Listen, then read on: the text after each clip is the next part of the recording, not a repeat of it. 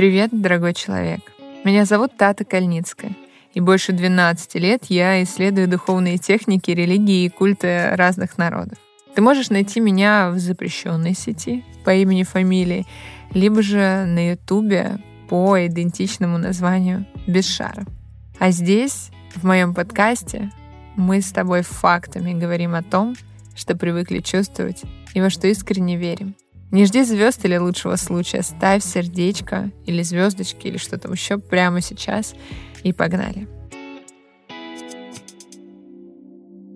Вообще моя специализация, если можно так назвать, это свечи и масла. И если про эфирные масла я уже вам рассказывала, то сейчас расскажу о том, а, что греет меня уже многие годы, десятилетия, возможно. Это свечи. И сегодня, казалось бы, когда электрических источников света хватает на все нужды, но вместе с тем продолжает существовать такая удивительная вещь, как свеча. И дело не только в яркости освещения, а, конечно, в особой атмосфере, которую они создают. Романтической, праздничной, таинственной или расслабляющей. Мы настолько привыкли к свечам, что может показаться, что они были всегда. Но на самом деле у свечи длинная история, которая непрерывно связана с человечеством в целом. Чтобы понять глубину символизма и причину силы, нужно начать совсем не со свечей, а с огня. Ведь, по сути своей, свеча — это лишь проводник того самого первородного огня. Огонь — это одна из четырех мировых стихий и первичный элемент. Его число один, цвет красный, символ — просто точка. Это изначальная энергия, начальный принцип любого проявления человека. Смотрите, стихия Земли является его носителем. Воздух его разжигает. Что касается первородной воды, то они взаимозависимы.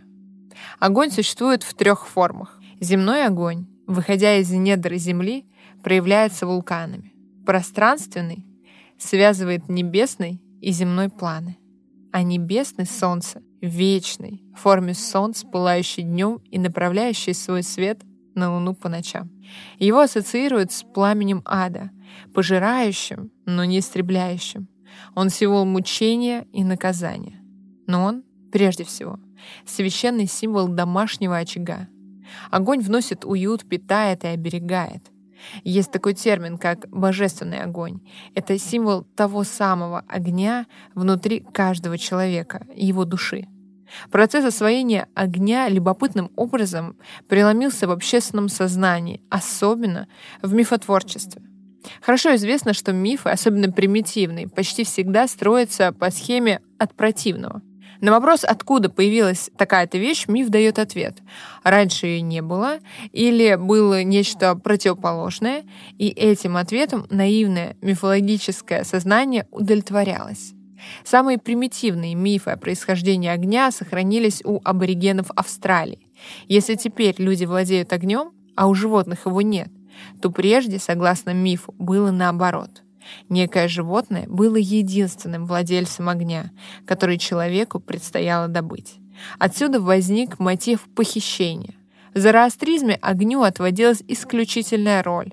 Он считается высшим творением Ахурамазды. В Ривайтах Заратушта спрашивает Ахурамацу, что имеет большую ценность — телесный мир или Атар, огонь? «Огонь», — ответил Ахура. «Атар — священная огненная стихия. Он ценнее телесного мира, ибо если бы не было огня, не было бы и мира. Я сотворил огонь из собственного разума, а его сияние — из бесконечного света Ангаруаша. Огонь разлит по всему космосу и пребывает во всех его живых творениях, кроме Хравстры, порождений Ахримана. В авестрийской традиции огонь почитали под именем Атар, которая в среднеперсидской форме трансформировалась в Адур. Все народы индо-иранского региона с древнейших времен поклонялись огню. Огонь в христианстве — это символ Святого Духа. При описании явления Святого Духа в день Пятидесятницы сказано «И внезапно сделался шум с неба, как бы от несущего сильного ветра, и явились им разделяющиеся языки, как бы огненные». С этим событием связано и другое изображение Святого Духа — огненный язык или семь огненных языков. Благодатный огонь — это священный огонь, возжигаемый православными христианами в Великую Субботу в Иерусалимском храме гроба Господня. На церемонии исхождения благодатного огня в Иерусалиме присутствуют представители нескольких конфессий и ряда дохалкидонских православных церквей — армянской, коптской, сирийской. В определенный момент греческий патриарх и армянский входят в специальное помещение — кувоклию, и выносит оттуда пучки зажженных свечей. Благодатный огонь чаще всего ассоциируется с божественным огнем, который возгорается сверхъестественным образом каждый год накануне православной Пасхи. Существует легенда или пророчество, называйте как вам комфортней, что в год, когда благодатный огонь не снизойдет, это будет началом конца, началом апокалипсиса. Совершенно правильно писала об этом Харузина. Не была ли на заре жизни человечества женщина естественной хранительницей огня на очаге? Временным или постоянным?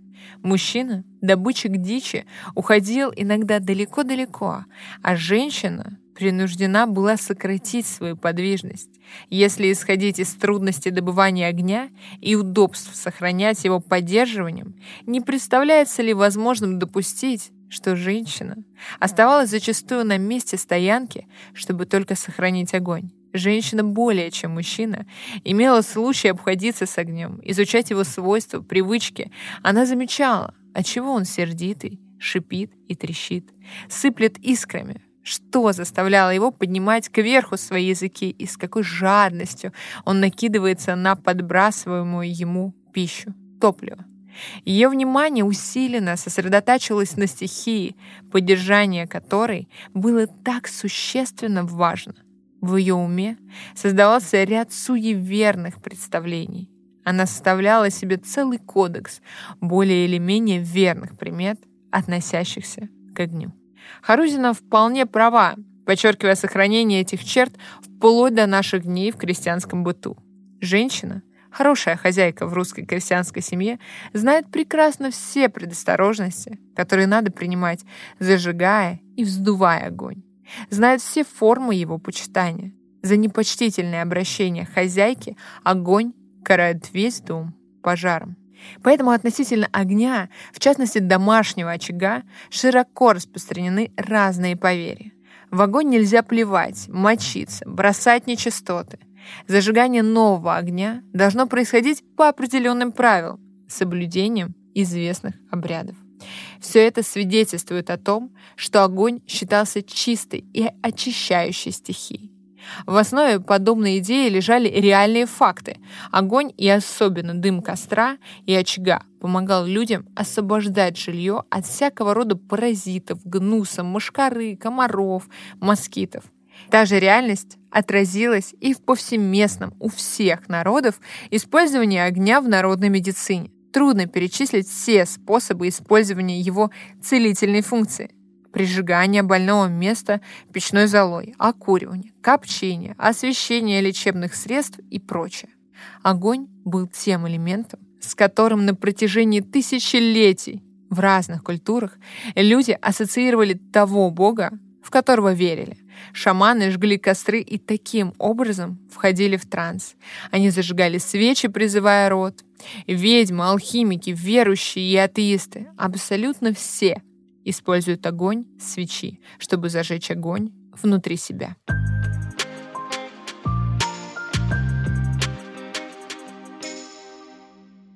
А вот изобретение прототипа свечи приписывают древним египтянам. Впрочем, как и многие другие вещи.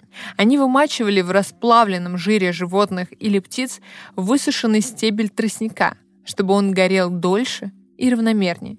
Это было примерно за 3000 лет до нашей эры. Света от таких светильников было немного.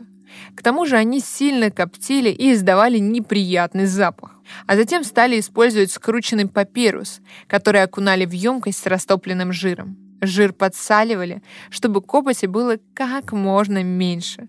После окунания на папирусе оставался слой жира. Свечи, сделанные подобным образом, называются маканами, от слова «макать». И, кстати, они актуальны до сих пор. Греки и римляне использовали в качестве жировой составляющей оливковое масло. Они наполняли им небольшие емкости, в которые опускалась щепка, полоска ткани или папируса. Так греки и римляне освещали свои дома, но также использовали свечи, конечно же, в религиозных церемониях. В то же время у других древних народов были свои прототипы свечей. В Китае придумали свечу из смеси толченых насекомых и злаковых, а в качестве фитиля они использовали скрученную рисовую бумагу. В Индии для свечей брали масло коричневого дерева, фитиль делали из коры. В Японии делали воск, полученный из ореховых деревьев. Постепенно подбирались подходящие составляющие, менялась и, конечно же, форма свечей. В Европе жир оставался самым дешевым и доступным ингредиентом, поэтому жировые свечи просуществовали много веков. В нем выдерживался фитиль из а, впитывающего материала. Это были все те же маканые свечи. Они чадили, неприятно пахли, но освещали. В XIII веке в Англии и Франции уже существовали гильдии свечных мастеров и специальные свечные магазины. Кстати, специальный свечной магазин находится по адресу Лубянский проезд 7, строение 1. Называется No Filters, и это мой магазин. Извините, пожалуйста, это была реклама, которую мы заслужили. Возвращаемся. Тогда же началось развитие пчеловодства, побочным продуктом которого был воск. Это вещество не чадило и не издавало неприятных запахов при горении. Но из-за дороговизны было доступно только богатой знати. Простые люди еще долго освещали свои жилища коптящими маконками. В каждом доме знали, как сделать свечу из нити и растопленного животного жира. Воск для изготовления свечей начал использоваться только в 15 веке в связи с развитием пчеловодства. Тогда же появилась и цилиндрическая форма для отлива свечей, и они обрели тот вид, к которому мы с вами привыкли сегодня.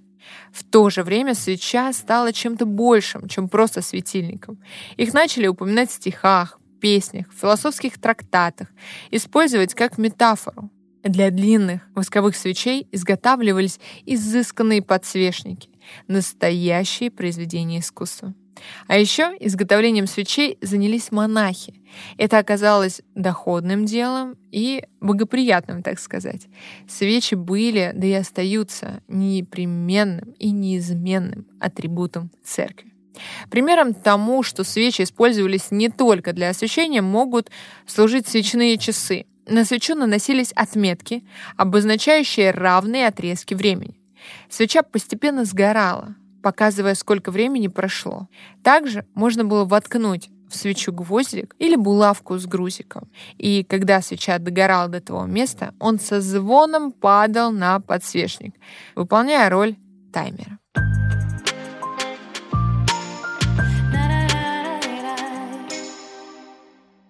Воск и свечи имели большое влияние не только на людей и веру, но и на экономику государства. С самого раннего времени главными русскими экспортными товарами э, были пушнина и воск. Данные о продаже русскими купцами воска содержатся уже в немецком таможенном уставе начала X века. Потребность Запада в русской пушнине и воске понятна. Для того времени эти вещи были просто вещами первой необходимости. Пушнина — это теплая и прежде всего престижная одежда для средневекового общества, которое принято называть феодальным. Воск — это в первую очередь свечи, в том числе огромные церковные свечи, на которые требовалось большое количество воска. И то, и другое — продукты русского леса. Пушнина — это мех пушного зверя. Воск — соты диких пчел. Почему славяне по большей части так относятся к свечам до сих пор? Все очень просто. Можно сказать, они в нашей крови. Инструмент веры, прошедший такой путь, безусловно, был очень дорогим. И люди в какой-то момент, по большей части в Европе, конечно же, начали искать замену. В XVIII веке активно развивался китобойный промысел. И свечи делали также из спермацета. Это вещество, похожее на воск, и его получают из головного жира кашалотов. Сейчас это кажется жестокостью, но времена были другие. Особенно бурной была история свечей в XIX веке. В 1820 году французский химик Мишель Шеврель изобрел способ получения стеарина. Это тугоплавкое вещество при горении не коптит и не имеет запаха. К тому же он был дешев в производстве. В 1824 году соотечественник Шевреля Жан-Жак Камбасейр придумал технику плетения фитиля и предложил пропитывать его борной кислотой. В 1830 году немецкий химик Карл фон Райхенбах открыл парафин. Из-за своей низкой стоимости он вскоре стал основным материалом для изготовления свечей. В 1834 году американец Джозеф Морган изобрел станок для массового производства формованных свечей. Цилиндр с поршнем вынимал из машины свечи, когда они застывали. В 1879 году Томас Эдисон изобрел лампу накаливания.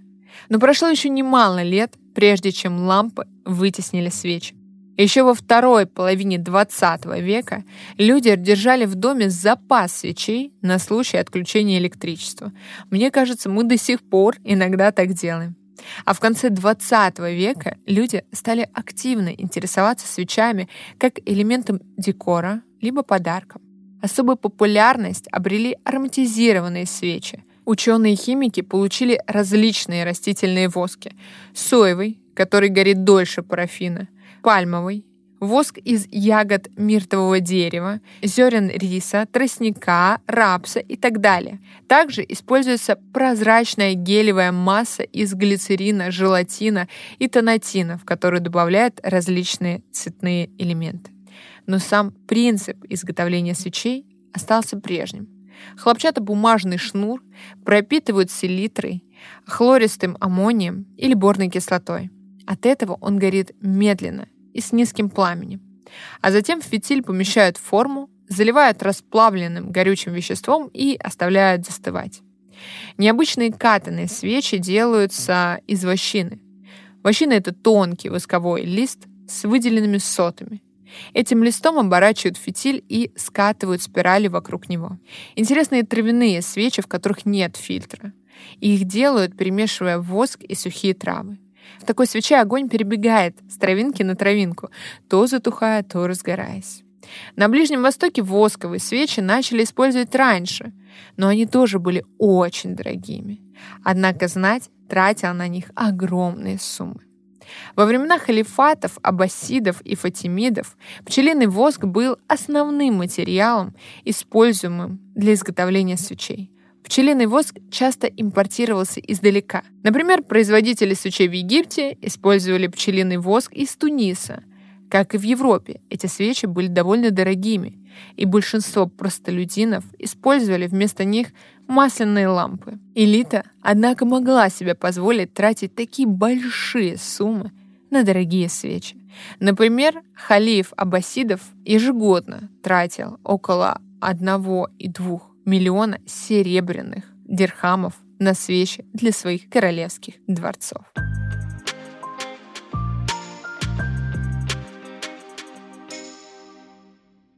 Давайте вместе переходить к какому-то понятному итогу и финалу. Свечи, что это такое? Это инструмент.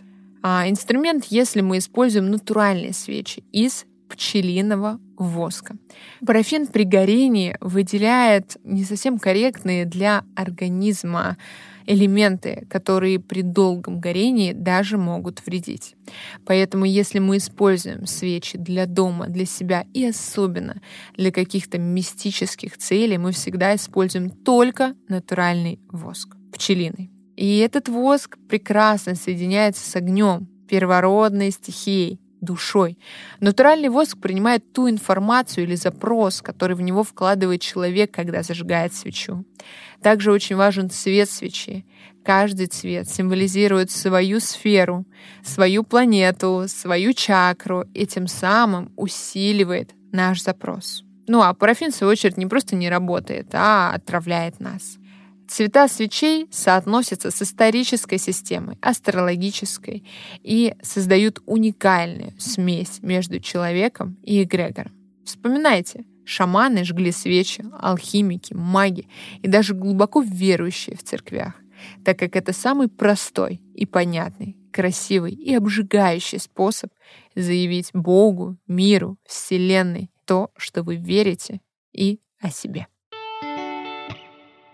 Это был подкаст «Без шара». Я рассказывала про свою любовь, свечи, воск, про свой, наверное, уже не маленький заводик а, со свечами э, из пчелиного воска на все сферы жизни. Прекрасный завод, сайт и магазин без фильтров. Я знаю, что многие из вас уже пробовали, делали практики и жгли свечи, согревали себя. А если нет, присоединяйтесь. Вам точно понравится. Это был подкаст «Без шара». Мы выходим каждый четверг. С вами была Тата Кальницкая, и я рада, что мы провели с тобой это время. И помни, пожалуйста, главной действующей силой являешься только ты. Пока.